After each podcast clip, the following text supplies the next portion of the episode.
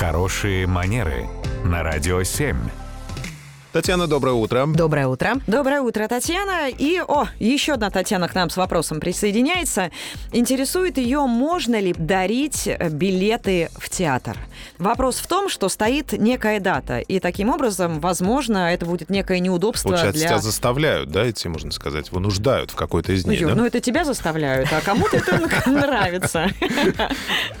А, Действительно, с одной стороны, вот особенно в преддверии новогодних праздников, многие сейчас ставят перед собой, собственно, вопрос, чтобы такого подарить, и билеты в театр становятся хорошим вариантом. Но вы абсолютно правы в плане того, что они немножко обязывают такие подарки, потому что там действительно обычно и дата, и время, и есть вероятность, что человек просто физически не может, например. Ну, а в случае возможного согласования, если ты знаешь, что человек мечтает попасть на эту постановку, спросить, э, удобно ли тебе, я подарю, и вот так вот.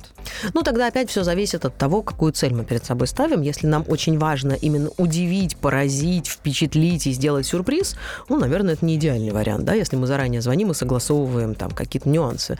И тогда в этом случае, кстати говоря, что можно сделать? Можно попробовать договориться купить билет с открытой датой. Так тоже иногда делают.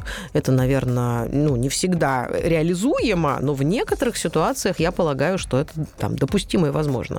Если сюрприз это не то, к чему мы стремимся, а просто хотим сделать приятное нашему визави, да, и пригласить его а, куда-то на ту самую постановку, которую он давно жаждал увидеть, то, конечно, тогда, наверное, есть смысл заранее согласовать, чтобы он подготовился, и всем было хорошо, и все все понимали, все получили ровно то эстетическое удовольствие и культурное вот это вот удовольствие, которое предполагает тот самый подарок. Спасибо, Татьяна. Спасибо.